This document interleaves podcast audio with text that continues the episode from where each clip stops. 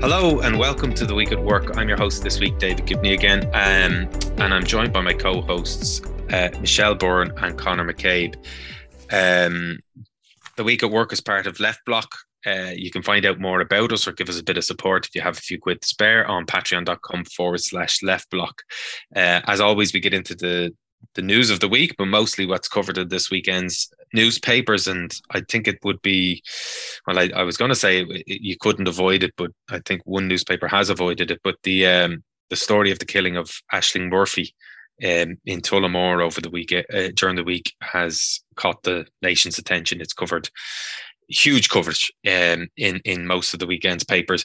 I'm going to straight go straight into it into the Sunday Times, uh, which it's the main two stories on the front page of the Sunday Times.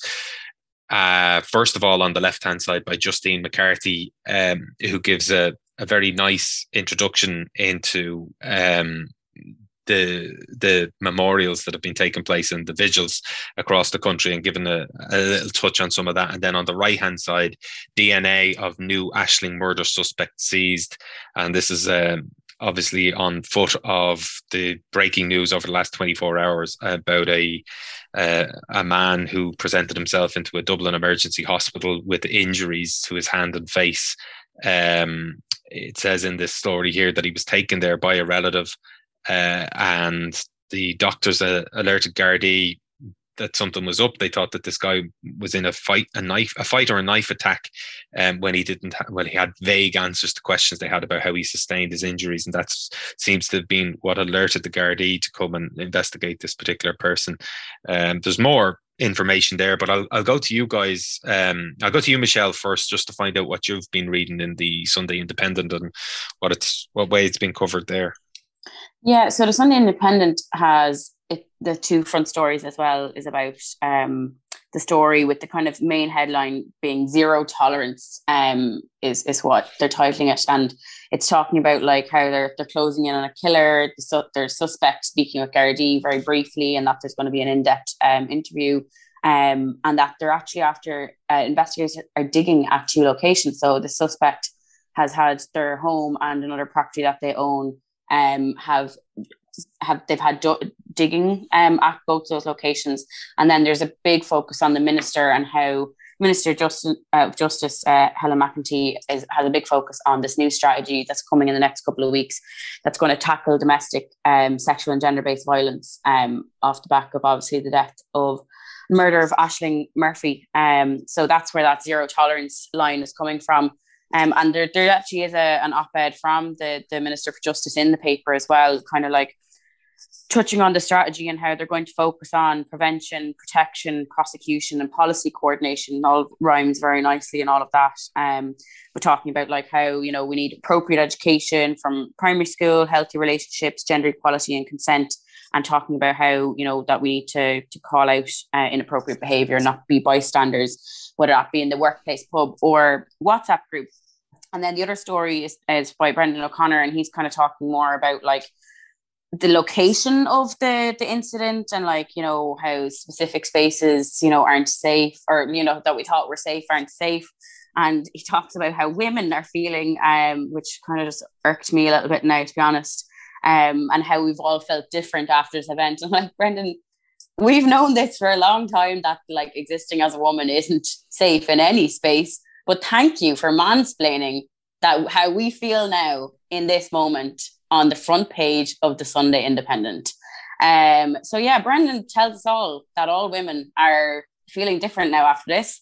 Um, feeling different than the weight of this burden that we carry, like you know, over our gender around in, in like this, you know, this system of patriarchy. Yes, we feel that more uh, this week, but something that we feel every day. Um, but yeah, he he was talking about how you know it's, it's about spaces. He talked about you know the effects of pornography.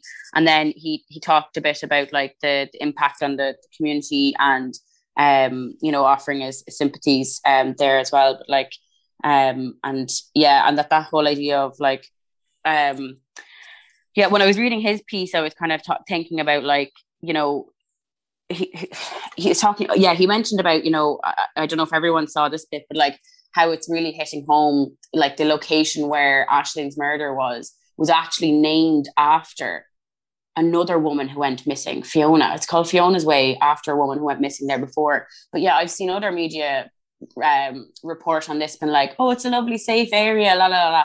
The area is literally named after another woman gone missing. And I think she was actually connected to Larry Murphy, um, was potentially a sus- one of the suspected murders um, of Larry Murphy's a serial killer from years ago. And like, very aware of Larry Murphy because as a teenager, he was one of my neighbors. Like, I was taught that I couldn't leave the house by myself uh, in the, a rural area because Larry Murphy was murdering women down the road um, from me. Like I lived in his area, his family um, were in my school. Do you know, you know, he painted my friend's stairs. Like it's just like, and it's this whole thing of like, I feel like there's a lot of this narrative. Like obviously, the first person they brought in for questioning was a Romanian man, and obviously the far right absolutely whipped that up and you know really um, focused on that piece of information. But like, it doesn't matter who the man is. Like, it's literally or what, what community he's from. It's everywhere. Like, you know, Larry Murphy is was a is a serial killer who's now out and released, and you know he was a white man from a community that no one suspected a thing of. He's good, you know, family man and all those all those words that you want to call people. But because that particular Romanian man had a conviction and he was Romanian. um, he was demonized by the media. There was a horrific article in the Sunday World actually um, calling him a violent drunk and all of this before. And he was completely, completely innocent man in this situation. And also another point was his sister, who refused to leave the house when the guards came to it, and he, she suffers with mental health difficulties. Been reported, is was still in custody. I think still is in custody now. It could be correct on that. But the, uh, the Offaly Express reported yesterday that she was to remain in custody until Wednesday for not leaving the house when the guards asked her. Um, and she wasn't released after the the man, uh, the, that Romanian man, uh, was, and he had he had since come out publicly and like offered sympathies and everything. But Jesus, I can't imagine the what what the, what he's going to be facing now um, off the back of that too. Yeah, she was taken to the Dóchas Centre in Mountjoy, so they, they, they made a lot of effort to to to to remand her in custody. Um, obviously driving from driving her from Tullamore all the way to Dublin. Uh, and I, I I heard yesterday, well, I saw on Twitter that she'd been released, but I don't know whether it was true. It was just people mm. saying that they believed she had been released at that stage. Yeah, but the questions have to be asked of the Gardaí and how people knew who'd been arrested, um, knew the background yeah. of the man who had been arrested, um, knew his um, his past, knew knew everything about him, mm. just as he had within hours been taken into custody. Purely, it seems from the articles that are written in today's Times, uh, because he looked similar to the previous guy. Um, and the Gardaí, it says, became very frustrated with him because they kept asking him what he had done that day. Uh, he kept explaining that he was down on the canal uh, earlier on, but he couldn't name the exact time that he was there. So this seemed to rile up a lot of the Gardaí um, who were getting really frustrated that he wasn't giving them exact specifics. But sure, if somebody was to ask me what time I was down, you know, somewhere, it sometimes it's hard to nail that stuff down. You know, eight mm. or seven or eight hours later. But yeah, it's um, and we're seeing it again with the new arrest. Like, and not. We're already hearing lots of information on the front page of today's um, Sunday Times. There's mm. there's I did, you know there's article the article there names his his nationality again, and you're just like, can they not just do their job first? Um, it, it you know because within the media becomes you know what what does the media have the right to know um, in something like this? But it's it's a bit frustrating to see the way that side of it has has worked with the Gardaí. And of course, we know the background to the Gardaí on some of this stuff, and it's that's been dredged up, you know, around the Shell to Sea arrests from um oh geez, 20 years ago now, nearly 20 years ago, I think, maybe 15. But uh oh, look, it's it's mm. frustrating to see some of this stuff. But again, getting back to the actual murder and even even what you've just mentioned there, Michelle, about Brendan whatever his name is being on the front page. You think this week they would have just given that to somebody else instead of you know, having him writing about it? You know, I, I wouldn't mind uh, if it was a man doing the analysis on this, but if he was actually given some decent analysis instead of, oh, I'm speaking on behalf of women who now are saying they feel different. If it was actually, you know, men speaking to men about solutions or whatever it was. Mm. But like that just wasn't it. Like what that that like did not need mansplaining on this. Like I'm very much aware, and so is every woman. Uh, very much aware of how difficult it is to exist as a woman in like this kind of society without fucking Brendan O'Connor telling us on the front page of the Sunday Independent, like but like what you were saying there around, you know, the media and how like now they're using this to like whip up like xenophobia and racism like off the back of this. But like outside of that, the media have a huge role to play in all of like a lot of this gender-based violence as well. Like and how women, like especially celebrities and stuff who like, you know, just because they're famous or they're far away doesn't mean that, you know, women aren't reading, we're consuming that kind of information where, you know, celebrities or, you know, uh, women across Ireland or whatever are viewed as objects. We're slut shamed. We're, you know, victim blamed, you know, and at the same time, we'll turn to the sports pages where abusive men are celebrated or cheered on matches and stuff like that. So, like, the, the media do have a huge part to play in this in every level and how this this particular incident is reported, but also, you know, in the systematic problems of you know gender-based violence media have a huge part in that and as well as what you're saying around the guards and how they're leaking information that they shouldn't be information I've heard loads of people saying, "Oh, we know, we, you know, we need harsher sentences, and this is a solution." Like harsher sentences is not a preventative measure. You know, it it puts more power into the hands of a system that has leaked all of this information about the the Romanian man's details. It's it's putting you know pu- putting more power into the hands of um, uh, an institution that's cancelled all those domestic violence calls. You know, it's it's a system where loads of these guards have barring orders against them because of their own misdemeanors. You know, it's it's yeah, it's yeah, it's the same system that that had that that man's sister still in prison and you know learning no lessons about the policing of you know people with mental health or even like how that even happened in the first place it you know is beyond me but yeah there's there's there's a lot of problems around what what's been called for here and how obviously the media are reporting on it and how we're expecting the guards to be some sort of and the justice system to be some sort of solution to this because it's not really. Hmm. Yeah. Well, I, I'm, I, I'm, to be honest, I, I, was saying to Conor before we came on, I was a bit, bit nervous about doing this show because I think, for me anyway, I feel that this is a time for men to listen and not to be um, dominating the discussions around this stuff. And watching Twitter and watching people, you know, I, as you said, right, for for a man to to to be involved in this debate, it's it. There's two parts of it. There's listening to to to to what women are saying, and then there's that interaction with other men and correcting them and telling them what's wrong and all the rest of it. But it's uh, it seems to be lost on an awful lot of people. Mm. uh, it really does. Looking at people who I would know on Twitter saying not all men and that whole shit. Um, it's it's just extremely frustrating. No, because you've never assaulted somebody's. It it it that people need to tone down their language. Women need to tone down their language around this. To fuck off, like. Um, but it's it, it, it I don't know, Conor. I know you've read the Sunday Independent and the Business Post, and I know, and I'll say it straight off now before we, we move any further. The Business Post didn't have one word about this um, at all, not a single word that I could see in the main paper or in the supplements. So m- maybe I'm wrong. You read it as well. So, uh, Conor, what what what have you been observing on this one? Yeah, um, just just to maybe kind of uh, like follow on in one kind of small way from kind of Michelle's point, and I'm, I'm much more interested in hearing kind of like more of what kind of Michelle has to say. Um, but like um, like there was um there was a tweet I think from a from a person called Megan on online, and and her line was um, any solution that is based on what women need to do is not a solution. This is the wrong fucking kind of conversation.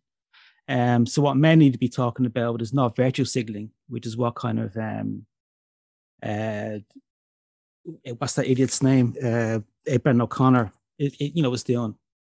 Making this about his feelings you know and you know it's just it's just it's it's it's it's virtual signaling by men. It's like kind of colin murphy who's in who has an opinion piece in the sunday independent and it starts off with him. It's all about him. I run.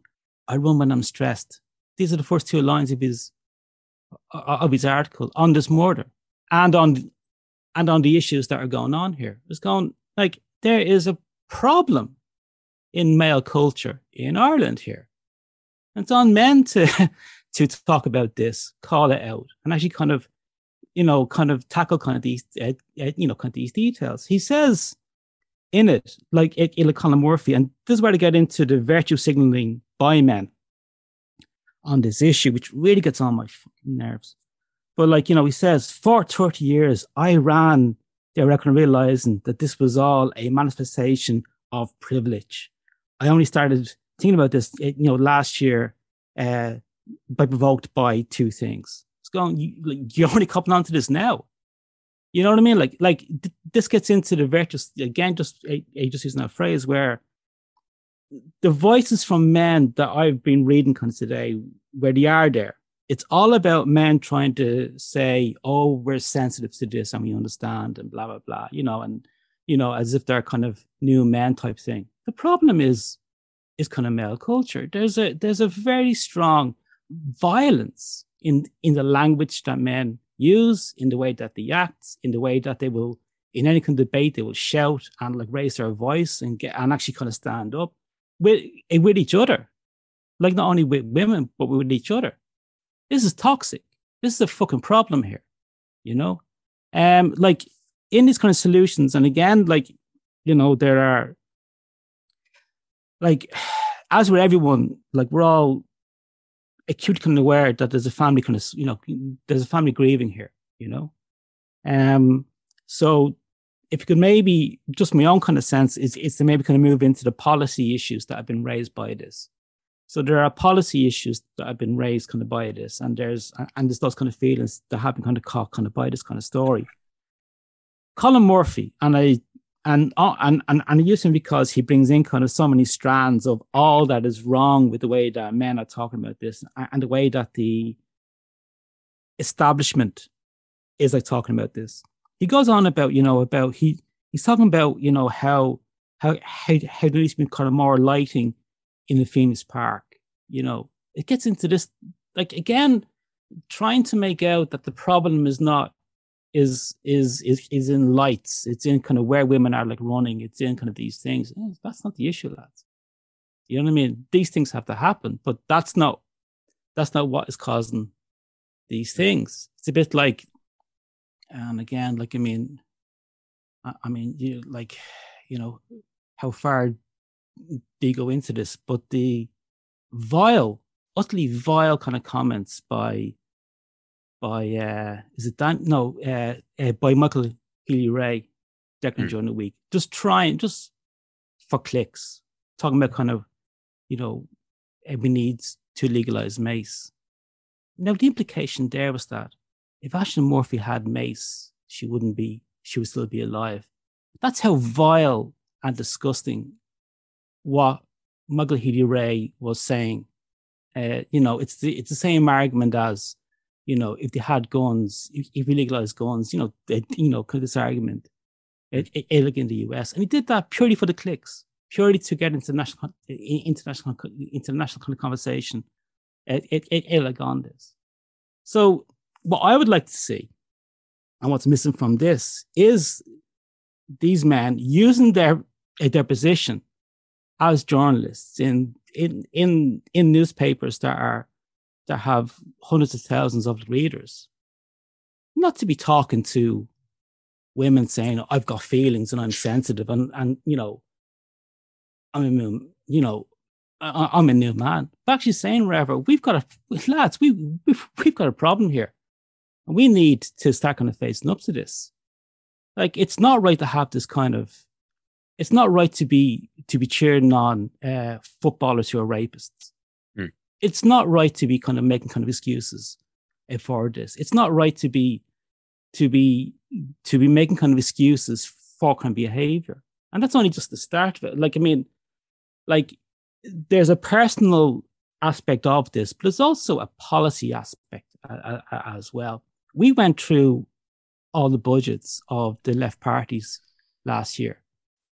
Apart from the Soc Dems, none of the parties really kind of grappled with the need for a domestic violence kind of refuge kind of spaces in in mm. Ireland, which, it, it, it, which at the moment is, is running at 30% of where it needs to be just for Ireland to be at its at its at the minimum standard that it's kind of signed up to. Sinn Féin was as bad as the as the government. It was a terrible thing, just like throwing just a few million at it. Uh, people come before profit didn't even have a policy. It, it, was just like here's a figure, in which they kind of dreamt up, whatever. They've given it no thought, and yet now now we have all the parties they're talking about how we need to have kind of strategies and and kind of do these things. The Irish government has spent the last three years trying to change the the the kind of criteria for calculating how many spaces are needed for victims of kind eh, of domestic of, of, like domestic kind of violence. There are no spaces in Offaly. There are none in nine counties, including most of the Midlands. Mm. And and yet you have Fine Gael kind of ministers, eh, you know, kind of walking out saying, we need to have kind of zero, eh, zero tolerance. It would have costed around 140 million to tackle all of that. And what did, and, and what did kind of Fine Gael do? It, it, it, it like in the uh, like in the last budget, give 500 million in tax cuts. Mm. If they had kind of delayed those tax cuts by four months, just by four months, they could have paid for all those new spaces, including in Offaly, where this, uh, you know, where this kind of crime happened. Mm. So there are massive problems here mm. in terms of this. Why isn't Colin Murphy and and Ben O'Connor would have been much better talking about stuff that he have, you know, some kind of input on, which is about kind of where I'm at in all of this on, on a personal level, but also about policy. Mm we need to actually kind of, actually kind of, you know, like it, it really kind of tackle this. And um, that's where I think uh, we have something to contribute, not talking about like, I mean, what, like, like it's, it's amazing how can Colin Murphy sat down and actually thought, if I explain how I never fucking copped on how this was an issue, that will make me look like I'm a sensitive new man. No, mm. it doesn't. It makes you look like someone who didn't fucking realize that yeah. this was an issue. So shut the fuck up and start kind of doing kind of policy. Sorry, been ranting on. Yeah. yeah. Michelle, you wanted in? Yeah, I just think it's it's interesting, like when you're talking about the policy side of things as well. Like, and you know, we have um, a female minister for justice at the moment, immediately coming out saying we're going to do the strategy. Um, but like, she's in Fine Gael, right? like just because she's a woman, it doesn't mean she has all the answers to this. Like we need to, we can't identity politics ourselves out of this one now. Like neoliberal women do not have the solutions on how to fix, fix the structural problems of the patriarchy. Like we had Fine Gaeler, Josepha Madigan calling, uh, coming out saying, "Oh, we just need to launch an app, and somehow that's going to save us." Like, and obviously you've mentioned um, the Healy-Raes already, but like, like coming out saying like, "Let's legalize pepper spray or whatever. But like he's an anti-choicer. He doesn't think women deserve healthcare. Like that's a, that's that's violence against women as far as I'm con- concerned. You know what I mean? Mm-hmm. Like we kind of need to move away from this like hyper individualistic kind of personal responsibility like narrative and actually have some proper anti-capitalist feminist response on how we can structurally dismantle the patriarchy because like th- there's also another part in this as well. It's like, you know, there's been a huge, huge rippling um, outcry over Ashling Murphy's death. And absolutely, of course, everyone is grieving for this poor young woman. But we also have to reflect on, like, why didn't this happen last year with, you know, Joran Setsang, uh, Setsang um, as well, when she was murdered by a 14 year old boy? Like, how did that not, like, immediate response to, let's talk about the policy responses to why that woman walking home from work got stabbed in the neck by a 14 year old boy. Like, did we did we change any policy responses then? And I, we need to do it, but under a neoliberal government. And I actually think it's really striking that Sunday Business Post didn't resp- um, didn't write about this because why would they? You know, it's not in any way for their benefit to talk about the actual real solutions to this because they're anti-capitalist, socialist, feminist responses that are needed. Why would the Sunday Business Post report on that? Absolutely not. This, you know, capitalism that, that, that they represent um, embeds this inequality. So they're not going to address that in their papers. Mm. But I do think that we can't just say all women have the solutions to this because Josepha Madigan does not have the solutions to this. Do you know what I mean? Like yeah. Fine Gael do not have the response to this. We had two Fine Gael councillors here in Waterford organise vigils. And one of the men who spoke at one of the vigils was talking about the poor ladies need our protection. Like that is not the response that we need, you know? That like that is not the correct response. We need a socialist feminist response, anti-capitalist response to this about how we actually structurally dismantle this. And that's where, you know, we talk about, you know, can men comment on this on the front pages? Yes, they can, if they come from that perspective. Not Brendan O'Connor mansplaining to me. Do you know what I mean? Mm. Like that, we do want men talking about this, and we want men talking to each other about this because I'm sick of it. I was dreading coming on talking about this today. I'm sick of talking about it. I'm t- I'm sick of like experiencing it, existing in it. Like, you know, yes, absolutely, men should be speaking about it, but from that perspective, I, I don't want to hear any Fine Gael, any Fine Gaelers, whatever their gender, talking about this. Like to be honest, they don't have the solutions. Mm. They have created the conditions for this to happen in a policy perspective. Like as you say, underfunding, policies not being there, the, the institution, the, the, the care institutions that we need to protect people, it, it's not there. Mm. You know, we can't turn and rely on the guards or the media to or the whatever Fine Gael to to solve this. Like, yeah. Sorry, now I'm, I'm a bit all over the place with this. Like, it's been I think I think we all are. yeah, it, it, it's it's it's so heartbreaking the whole the whole thing, and um, I, even just going back to Conor before you come in, Conor. Like, there's an article there in in, in the Sunday Times that um, gives reference to Women's Aid and, and research that they've done, and, and talks about the there's 244 women who have died violently in Ireland since 1996. 153 of them in their own homes uh, 212, which is 87% knew their attacker. So going back to the whole domestic violence, refuges, and and all the rest of it, like there is there is a policy element to this that's a subheading to for want of a better phrase here. It, it, it's a paragraph in a, a small article compared to the rest of, of, of what's been going on right? But even in that that article is written by a man called colin coyle who i don't know right? But there's a picture of um, Jastine Valdez right beside it in the center of this article, and it, like this is how much. Whether it's the, it, it, I'm sure it's by accident, so I'm not meaning to have a go at, at the journalist or the the person who write wrote this. But underneath the picture it says the murder of student Jastine Valdez in Enniskerry in 2018 was the most recent case of a woman being killed in a public place by someone unknown to her. And right underneath that has a picture of Oren Setzig, um, who was killed last year by a, a 15, 14 or 15 year old. Uh, it says here 15 year old boy who was 14 at the time of the attack. It, you know, they're not even paying attention to the story that they're covering themselves. They don't even understand that that this thing is happening a lot more frequently than once every three years. Uh, and again, I'm not having to go with him because I'm sure he didn't write the the, the subheading or, or the the caption to this, but um, but there is that whole thing. You know, when you see all these photographs that are underneath that of a year of cases featuring violence against women, and there's two, four, six, eight, 10, 12, 13 people in the last 12 months that they've got photographs of underneath it, and you're just going, this is massive like yes there's a huge outpouring now and rightly so but there should be an outpouring for all of this stuff. Uh, conor you wanted in on that again.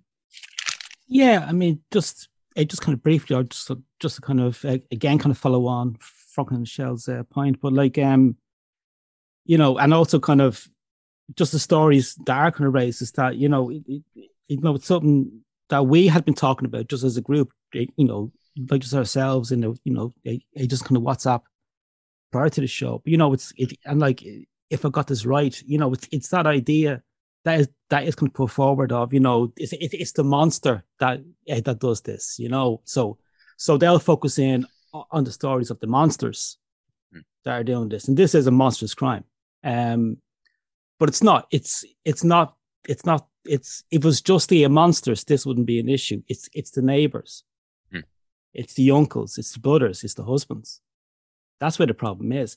Like Colin Murphy again, trying to come across as a new man, and I am going to pick on him. Sorry, um, Um, but like that case went over his head, like the case of as I was mentioned there. That didn't shock him into realizing that that jogging on your own it was a problem for eh, eh, you know you know you know it, it, it, like for women. That like like the point that was going to come in on is that going back to the policy element of it and the culture kind of element. Like I mean, I was I mean I was I was I, I was debating like you know will I even kind of bring this up, but like there's a serious fucking problem in the Irish left in terms of like patriarchy and like sexism, which we never talk about. Mm. You know, a serious problem that is there, even down to the fact that from a policy kind of eh, you know perspective, that parties will put out, you know, in their uh, uh, alternative budgets, shown that we have given this maybe 30 seconds thought, uh, thought for this issue. And apart from the Assoc Dems, everyone else was, we'll throw money at the problem. We actually won't change policy. We'll, it would just like say that we'll put more money into it because then that makes us kind of look good. And that was, and that was people be, a before profit. That was Sinn Féin. That was to a small degree, that was Labour, um, who, uh, who, who, who, who put no money on a of capital side. And then, and then there was the Soc Dems who actually, you know, had a policy there. They kind of you know you know they're on it as well. But also, I mean, like you must have come across this, Dave. I mean, like like it it, it can't just be me. Mm.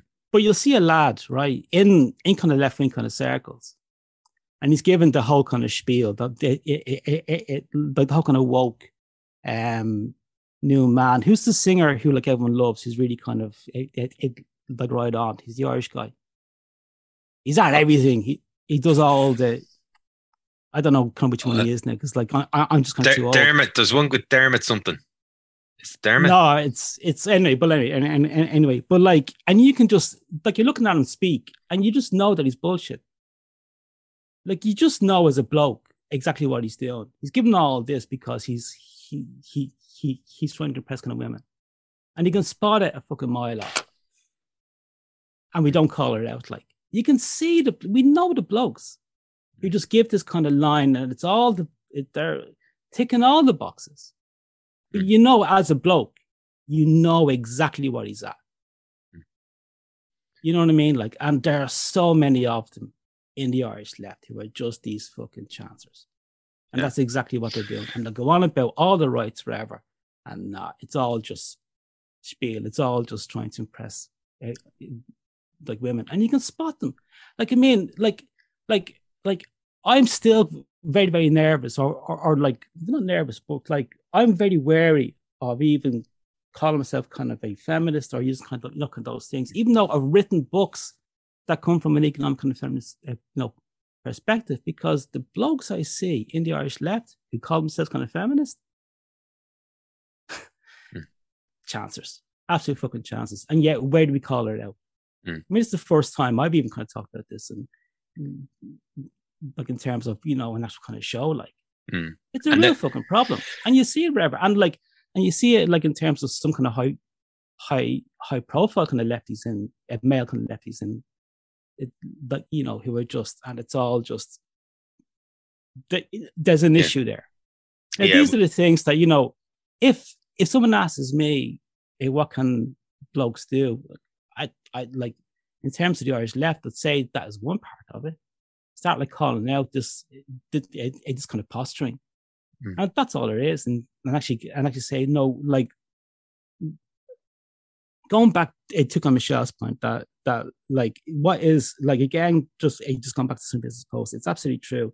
What is needed is that kind of anti anti kind of patriarchal, anti capitalist like solutions, and they're terrified of it because I mean that is what is needed but it's also needed in the Irish left. Mm.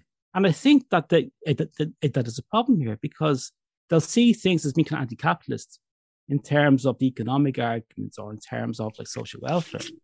But will not like it seems to be they haven't really grasped that that the patriarchal kind of nature of like capitalism is not just an adjunct. It's in the very bones of it and has been for hundreds of years that also needs to be kind of uh, tackled.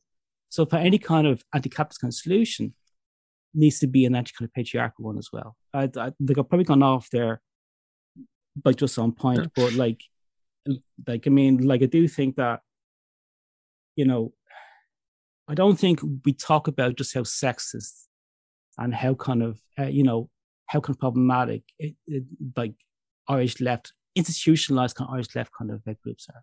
Mm. Yeah, I, I I agree with you. I mean, and just in terms of the coverage again, lads like that though. I mean, it's it's just me, or if you walked into a room and you see some lad and he's giving a fucking loads, and you just know that he's just talking shit, right? He's oh yeah, that's yeah. I sure one of the activists who organised one of the vigils in Galway said that the person who sexually assaulted or assaulted her turned up to the vigil, a, a, a lefty, and I think some listeners will know who I'm talking about there. Um, and, and that's a pro that's beyond the problem like this is a person who mm. was actually assaulted by this person turning up to a vigil for a person who, who died by so the, the respectful thing to do even if you did feel like you should go to the vigil is to not attend just because you're going to upset the person who's fucking organizing the vigil yeah do you know it's definitely there it's it's definitely and, and going back to the capitalist patriarchal stuff like justine mccarthy touches on it but no even in the papers when you're reading this stuff, right? So, so Ashling's death must be our watershed moment, is what Justine McCarthy says, right? And and subheading is murder of teacher reveals sickness of a society geared to to objectify women, right? Absolutely bang on, and most of the article is bang on, but it's very like because this is what it's about. It's it's about how our culture looks upon women, and then as a result, men treat women and, and how they see them subsequently because of that system. But nobody, even though they're saying that men are objectifying women, they're not talking about the system that is creating that mm. environment. And yes, you, you hit 99 out of 100 nails on the head here with this article or whatever. But let's talk about that that stuff that that Michelle has put so articulately there earlier on. That's what needs to to happen. And of course, you're not going to get that in the business post, but you're not going to get it in any of those newspapers because they give platforms to these fucking people constantly, constantly. Like David Quinn is in these papers weekly. Do you know what I mean? So if we're genuine and serious, if the newspapers and the outpouring of grief that they seem to have when something like this happens is, is genuine, then stop giving those fuckers platforms. That's that's one little step that you could take. Um, I don't know, Michelle, if you want to come in and have the last word on this, or whether we want to move on to another story. No, I'm I'm happy to leave it at that. But I I think this isn't going to be the the end of the conversation that we'll have on this pod. Like, um, you know, obviously it's all it's all still very new news for everyone, and there's a lot of stuff going on, and people are digesting and thinking and reflecting and you know getting ang- sad and angry and I, have been through all the emotions as well but I think you know we can revisit that again and, and chat about it again and be interesting to hear from listeners as well about you know their thoughts too and how we can chat about that delve into some of those more on the pod too yeah definitely. Um, Conor, I might come to you to see if there's any other stories that you wanted to talk about first. I don't know whether it's in the, I think you were doing the Sindo or the business post, if there's one that you yeah, have handy there. Um, like I did both. And um, yeah, I mean, like, you know, it's, you know, there are a few kind of stories that are that kind of, um, you know, kind of uh, like floating around. They all, but they all seem to look at the pale into, into kind of insignificance just a, you know kind of by just giving kind of what is going on. Um, but like the business post, which doesn't cover um Ashling Murphy or or, or, the vigils, um, seemingly because it believes that you know it's it's not a business issue, but yeah, you know has a you know has a full spread on on on on kind of kind of Branagh's movie Belfast, you know, so it can it can cover that you know um there's a few things like i mean um yeah like i don't know like it it just seems it just seems twee just to move on to uh, yeah. different other stories after like after this one because i mean like like the dark kind of stories there you know there's uh there's a terrible article by looking at Pat Rabbitte, where he's trying to justify austerity back in kind of 2011. They can cover that, but they can't cover kind of Ashling Murphy. mm. or the issues. Well, that, that's a very good point. Sorry, Conor, that's a very good point because the Business Post uh, news reporters, they can make the argument that news reporters can't cover this or shouldn't cover this because it's not business related story, but they've got these columnists in there, all of which have an opportunity every week to raise whatever the fuck they want. And I still didn't see anything in there. Like, you know, like like one of the things that's in is that it is an interview here with a guy called kind of Paul Connell, who's the who's who's who's chief executive of of, of Pure Telecom. And he's and the quote line is if you're to stay in this game, and the guy sells broadband uh, access, right? So uh, if you stay in this game, you you have to be lean and mean. And then he goes on about you know they're talking about how he's going to cause a little bit of like carnage. You know, um, lads, like he's not he's not going to realize. You know, hmm. when we talk about you know, you know, kind of patriarchal kind of you know you know that that that language that is used that way of like thinking seeing things as a battle you don't think this this kind of ties into how things have been kind of played out here um Eoin O'Malley um has an article which is a very strange one that is um not strange it's it's it's just fascist um he he's calling for an end to kind of jury trials like just a normal a normal kind of Sunday for eh, for the son of like Des O'Malley. Um, he just says that jury is still out on our justice system, and he says, if I were innocent man with a bad reputation, hoping uh, for the truth to come out, I'd prefer to have my trial in front of professional kind of judges. Oh, um, oh, me. He's just calling for like he just calls for an end of, uh, you know, it, it, it, it like two kind of jury trials. And the, the guy teaches politics in, in, in like DCU. This is just fascist.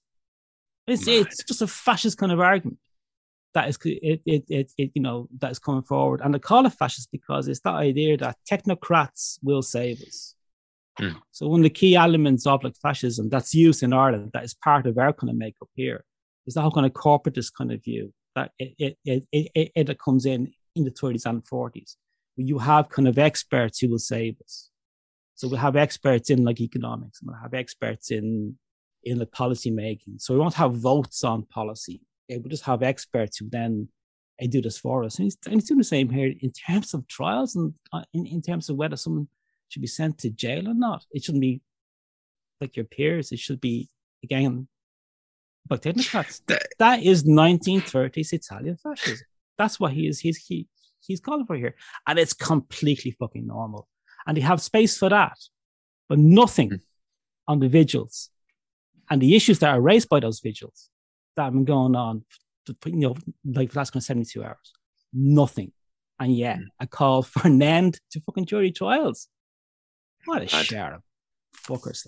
I, am interested to find out. I um, there's two things I'll say on that one.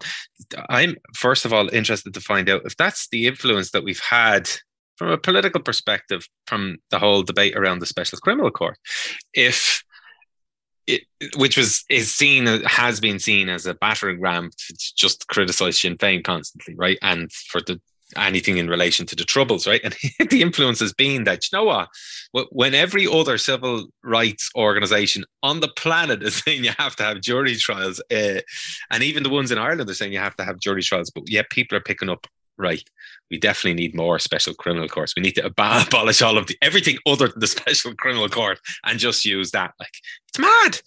Um, and then that feeds into the Pat Rabbitte article, I feel, because his headline is it's not favoring austerity if you have no other choice. Effectively, he's saying that like didn't matter who was getting elected in 2011. We were going to implement. They had to implement austerity. So what's the point in electing any of if if if this is the economic and political system that we have, there is no choice. there is no alternative. There we've got the Thatcher stuff. So I know it's a slight. Is that a way of is, is that a way of like picking up like those tweets kind of during the week about some people trying to link uh, the murder of of, of like of Kanash and Murphy to a treatment of like Joan Burton. Did you just mm. did you just come across that? Yeah, like Joan Burton attacked single parents mm-hmm. viciously used violence, like going back took a Michelle's kind of definition of like violence. That you know that that this was a violent kind of attack. This was a policy that that unleashed a policy form of, of violence on kind of single parents who are overwhelmingly uh, female, mm. um, and they and the people saying that yeah, and Murphy being murdered, it's just like Joan Burton being treated by mm. by kind of Paul Murphy. Mm. Like I mean, like like like I, I can't get my head around just how how how how disgusting that that way of like thinking kind of you know like it, it like really is. But in the in the week that we've just had, you have Pat Rabbitte in the Sunday Business Post implicitly um, endorsing policy violence against women mm. that they can undertook and did with relish, did with glee. Mm. Um, yeah, I, yeah, this is. Yeah, I mean, I, I mean it, it, it really is. I mean, just in terms of the figures around that one, because I remember we we put in an emergency motion at the ICTU, uh, the ICTU BDC. So um, 98% of lone parents are, are, are women and 63% of them were already experiencing multiple deprivation and then they brought in those cuts. Um, that yeah. was 2015 16 so um, yeah, but the Labour Party that's the victim here. Just just don't forget that. But it's the weaponizing of this. And I, to be honest on all sides I, I I was reluctant to bring that up. Obviously I spot it as well but it's weaponizing of Ashling Murphy's death to suit your own political ends, and I, I can't I can't stand that stuff. Um, I just mm. I thought it it's insensitive at best and disgusting at worst in the week that we're having. So, and then yeah, you read that by Pat Rabbitte justifying everything that they did and saying that that, that they'd no choice when that year, by the way, just to emphasize this as well for the listeners, that year they gave a 405 million tax cut to the top 17% of earners. So 417 million tax cut for one group of people. And for lone parents, 98% of whom are female, 63% already experienced multiple deprivation cuts. That's the type of government that they are defending still to this day, six years later. Madness. Um, M- Michelle, you got any stories you wanted to jump in with? Yeah, I can't neatly tie them all together like you having that that, uh, that discussion now. Um, but there, there is one uh, around uh, workers will get the right to ask for more flexible terms at work. So um, it's talking about this work-life balance bill. Um, talking about like how you know we're going to introduce five days of unpaid leave for care duties. Um, but it, I find it really interesting because this is um, off the back of, uh, of an EU directive. But the the Minister for Equality and children minister Roderick O'Gorman is like trying to make it out like he's doing this out of the good of his health. Like you know I want family friendly workplaces and that's why I'm bringing this. I believe in it so much. La la la la la. You're being forced by the EU because of our directive in order to implement this. And like it, yeah I, I was just kind of reading it and like yeah yeah that's that's nice and all. So like it's talking about like you know you'll have the legal right to request flexible working remote working compressed hours and um, the actual directive itself outlines that it's for that you know that at the very least it has to be for carers and parents of children up to eight.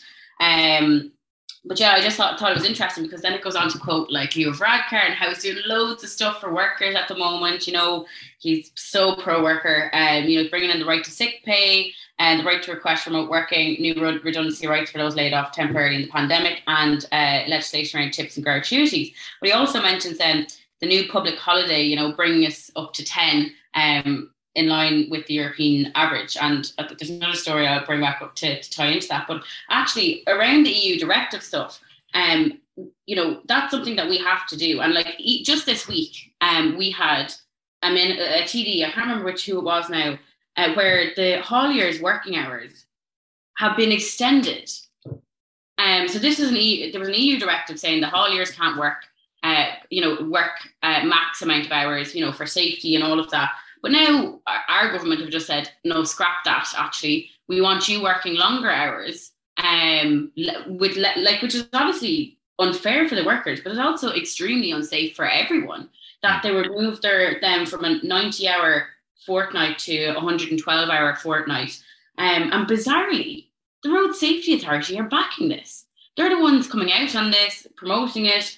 Um, but it, I just find it so bizarre. Like, like just on so many levels. Like, obviously, like we're favoring like capitalist supply chains over workers and safety. Like and we're actually just dismissing this EU directive that you know a lot of our, a lot of our workers' laws come from. Unfortunately, like it's embarrassing that we have to rely on an institution like the the EU to kind of you know in order for us to have better work, worker rights, and which is what we're seeing here with the more flexible work terms and stuff like that. But we have a, a TD on the other side saying now we're now we're actually scrapping we're some of that now, uh, and like you know it's under the guise of COVID and all of that, but like there's a shortage of hauliers and all, and all of that at the moment as well. So like, is that really under the, like is that COVID related? You know, is it or is it a wider problem of like you know long hours make, now being made longer and being underpaid and like you know tough work like you know traveling for hours um over weeks. But the, the reason why I was I brought up the um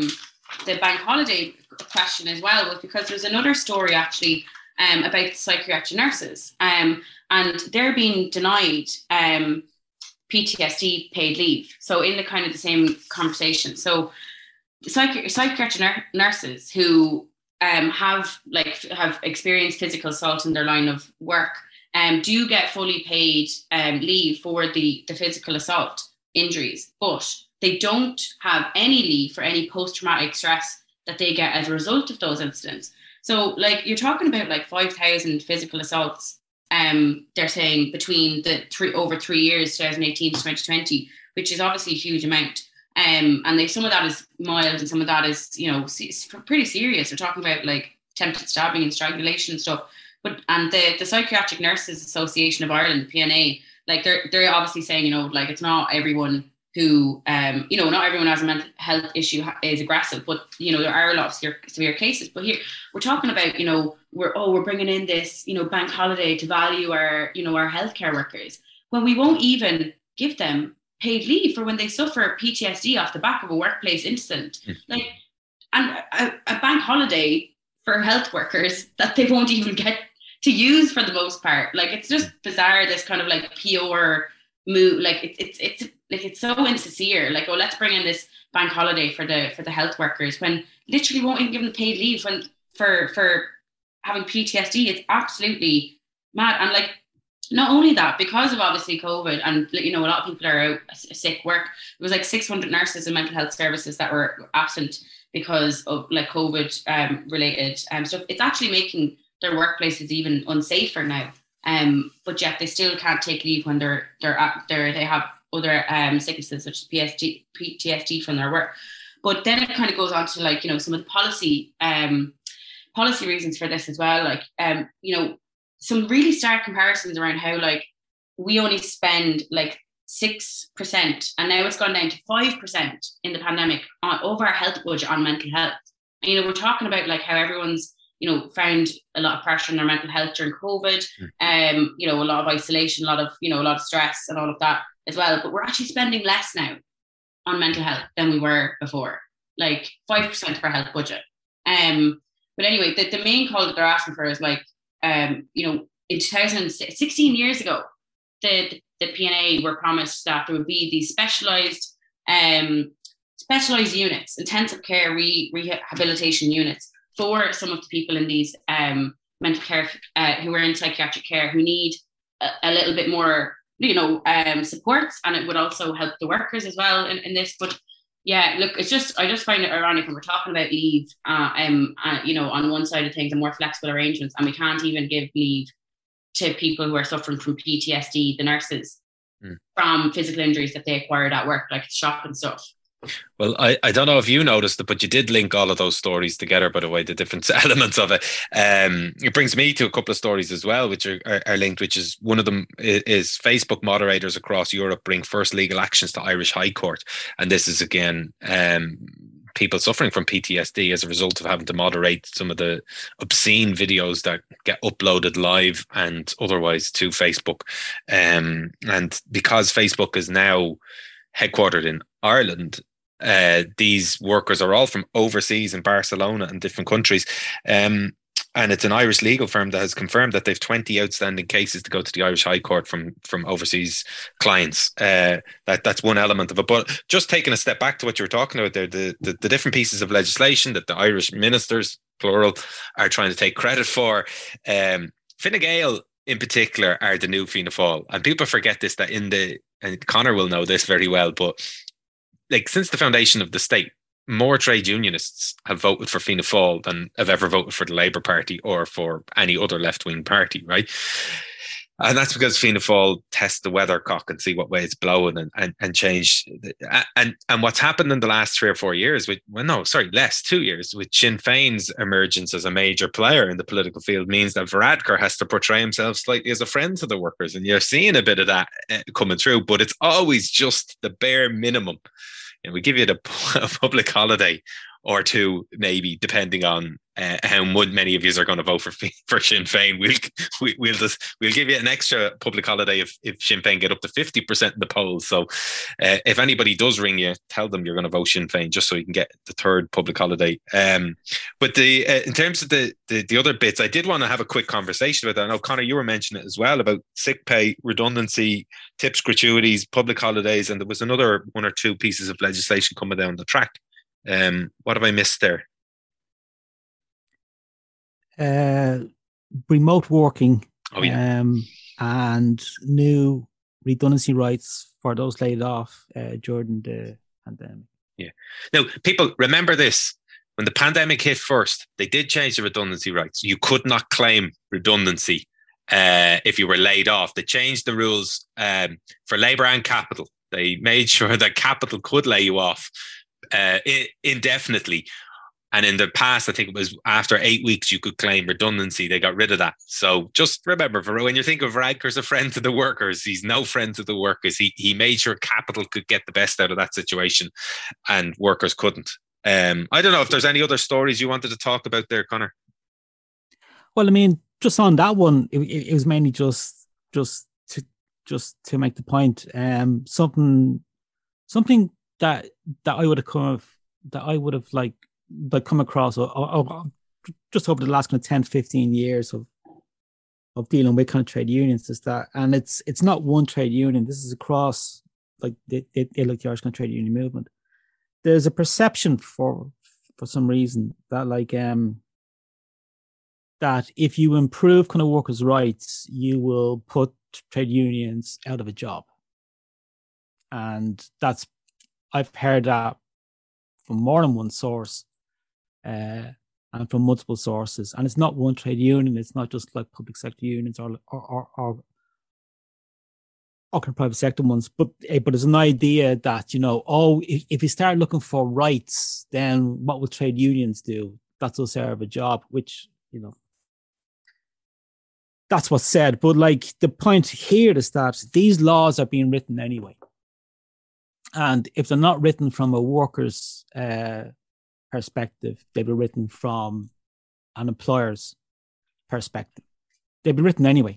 Yep. So if we're not in there shaping laws as they're being formed, IBEC will, you know, and Leo will, and and and Fine Gael will. So we'll end up with very right wing employment laws and very right wing employment rights, such as they are, um, instead of actually um, instead of actually kind of shaping these laws from a worker's perspective. So if, if we're not involved kind of shaping laws, someone else will, and that someone else will be the, a, a, you know, a, a, like the, the kind of right wing.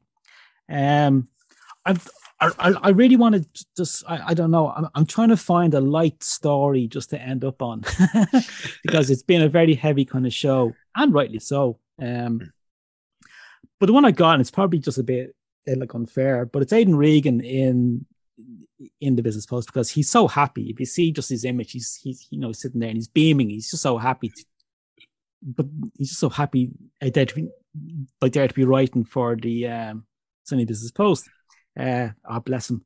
But like, um, but he's talking about one size fits all doesn't work for EU's many kind of varieties of kind of capitalism. And to boil it down, what he's basically doing is that he's coming from again. It's a it's an argument that that we would have come across, uh, Dave, like in the trade union movement. That when it comes to kind of workers' rights, Europe will save us, mm. right? So by collective bargaining, we'll go to the EU and we'll get it kind of sorted out there, and we'll get kind of more rights from the EU. And hasn't the EU been, you know, been wonderful for us, and like in terms of all the all these kind of directives and blah blah blah, like you know, and he's and he's basically like he's talking about kind of investment that's needed, like all across Europe, but coming from a very kind of centrist kind of point of view, which he does come from. Um, it's not right wing, but it's but it's kind of quite centrist. Um, he misses why the EU kind of exists, and the EU is a neo-colonial setup. That's what it is kind of set up as. It's mm. it, it's set up for internal colonialism.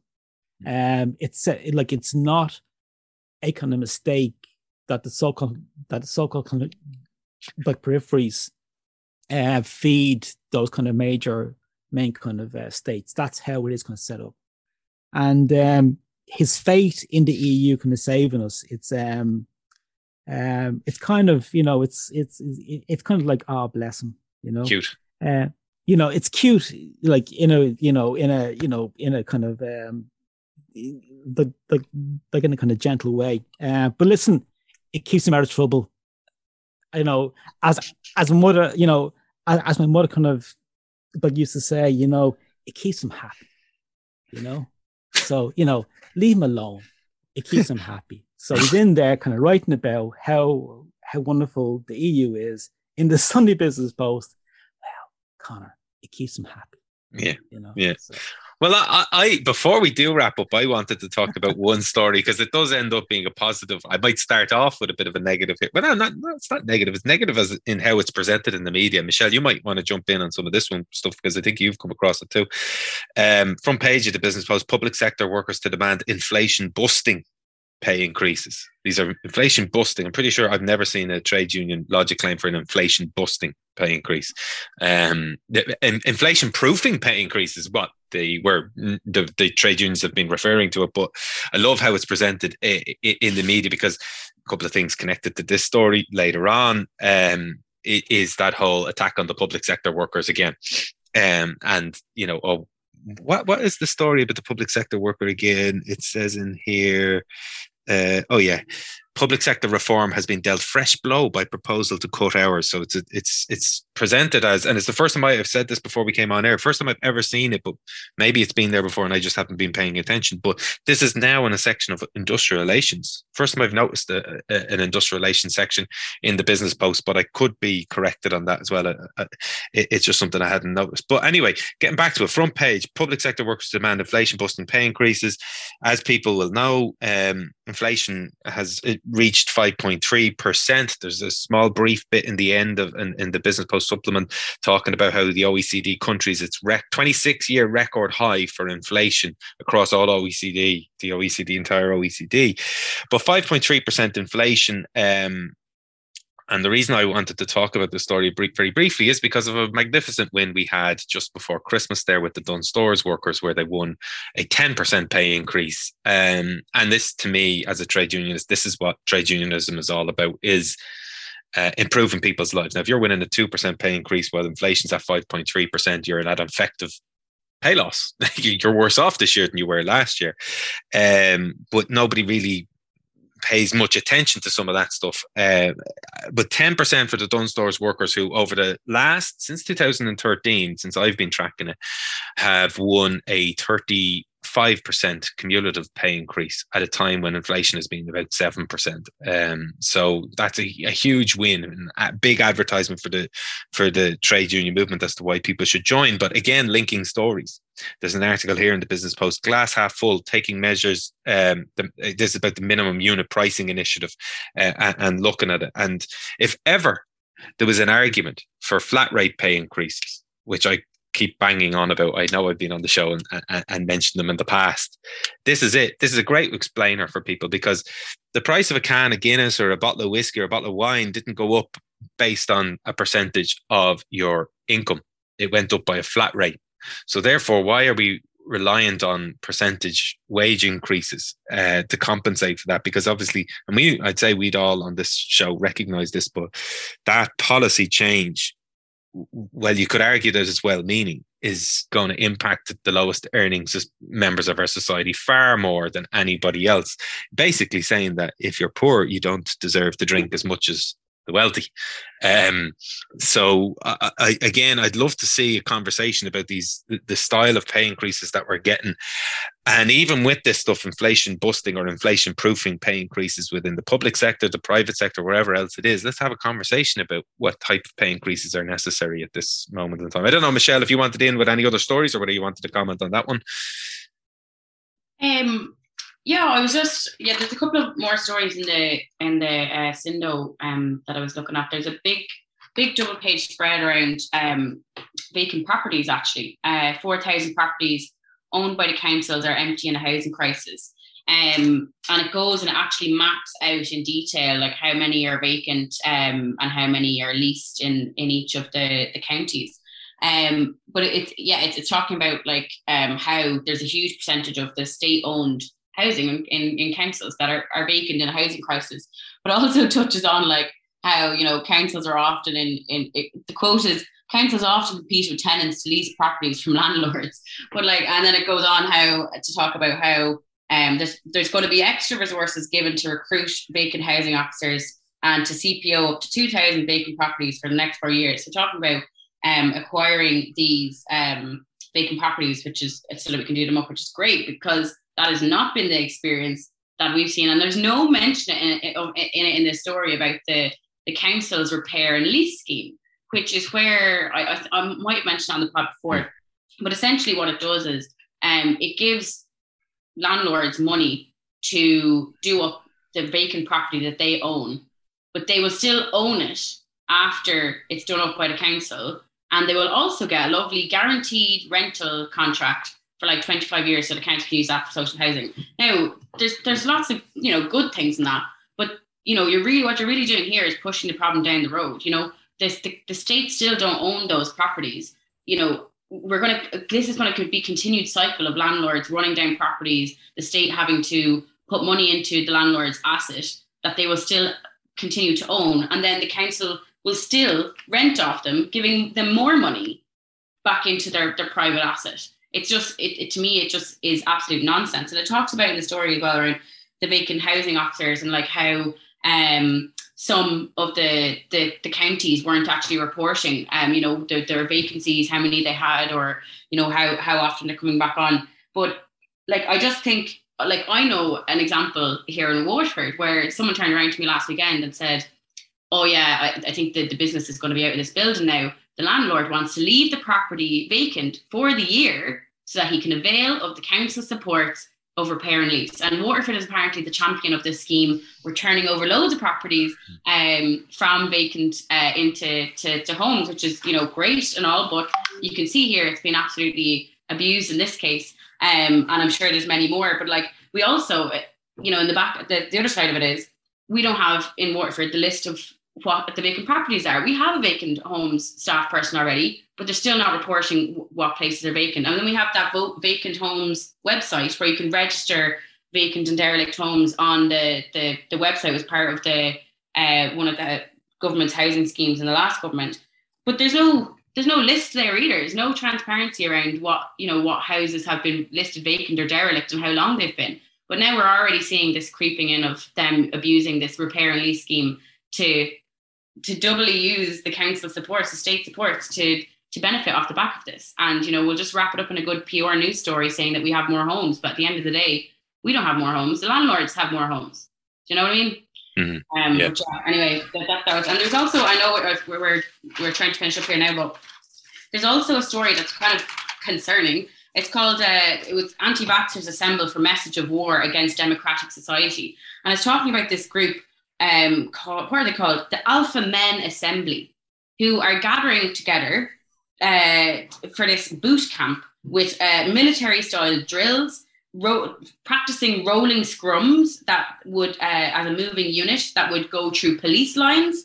Um, listening to this ex-soldier um, dressed in army gear shouting out instructions and basically playing out this paramilitary cosplay with all the boys in the park out in a uh, yeah, in the UK, but it's really, really, uh, yeah, it's mostly white men organized through Telegram channels.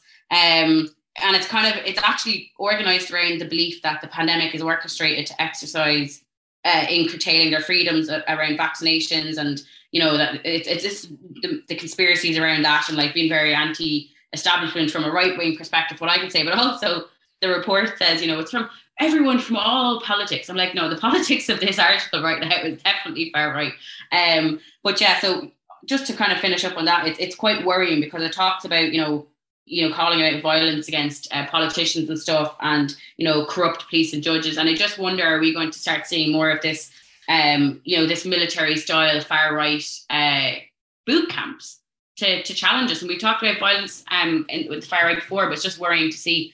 Um, and maybe hopefully we won't hear more about that again. But yeah, I just wanted to flag it. All right, all very worrying and interesting. Um, listen, that's all we have time for. Uh, this has been the week of work. I want to thank Conor and Michelle for joining me again today. Um, you can find out more about us on uh, patreon.com forward slash left block, and we'll talk to you all again next week. Thank you.